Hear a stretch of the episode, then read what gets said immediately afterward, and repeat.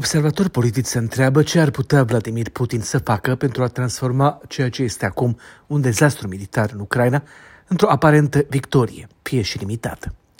La acest sfârșit de săptămână, pe măsură ce forțe ucrainiene au eliberat localități din regiunea Kiev și în alte părți, imaginile transmise cu cadavre pe străzi și murturiile unor victime ale atrocităților ruse fac și mai evident că judecata morală a președintelui Biden că Putin este un criminal de război care nu poate rămâne la putere este una valabilă. Dar asta nu înseamnă că liderul de la Kremlin nu încearcă să găsească o ieșire cu aparența unei victorii. Primul pas a fost să declare că scopul inițial al operațiunii a fost sud-estul Ucrainei și nu întreaga țară. O ipoteză contrazisă de realitate, dar Putin nu pare să se împiedice de adevăr. În ciuda acestui nou obiectiv, atacurile au continuat și la Kiev și în alte părți, dar experți militari americani cred că totuși cea mai bună opțiune pentru ruși este să-și consolideze forțele în sud-est, doar așa putând încă să aibă superioritate numerică și acționa într-o regiune în care pot conta pe ceva sprijin local de la miliții separatiste și susținătorii acestora.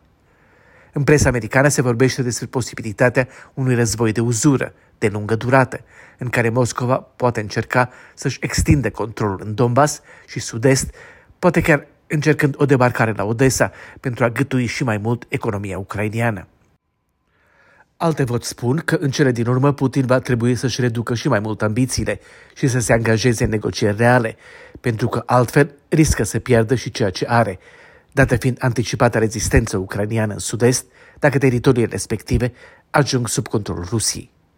Robert Kelly scrie pentru publicația 1945 că cel mai probabil este ca Putin să încerce să consolideze ceea ce a reușit să controleze din teritoriul ucrainian.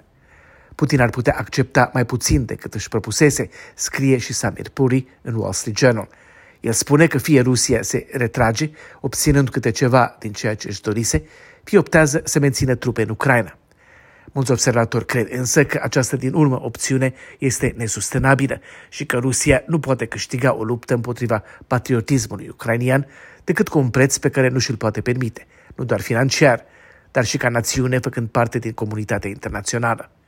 Așa cum președintele Volodymyr Zelensky a spus într-un interviu acordat rețelei CBS, citez, acesta este un genocid, referindu-se la atacurile vicioase ale armatei lui Putin și ceea ce vedem acum zi de zi ca fiind dovezi de cruzime inimaginabile în Europa anului 2022. De la Washington pentru Europa Liberă, Valeriu Sera.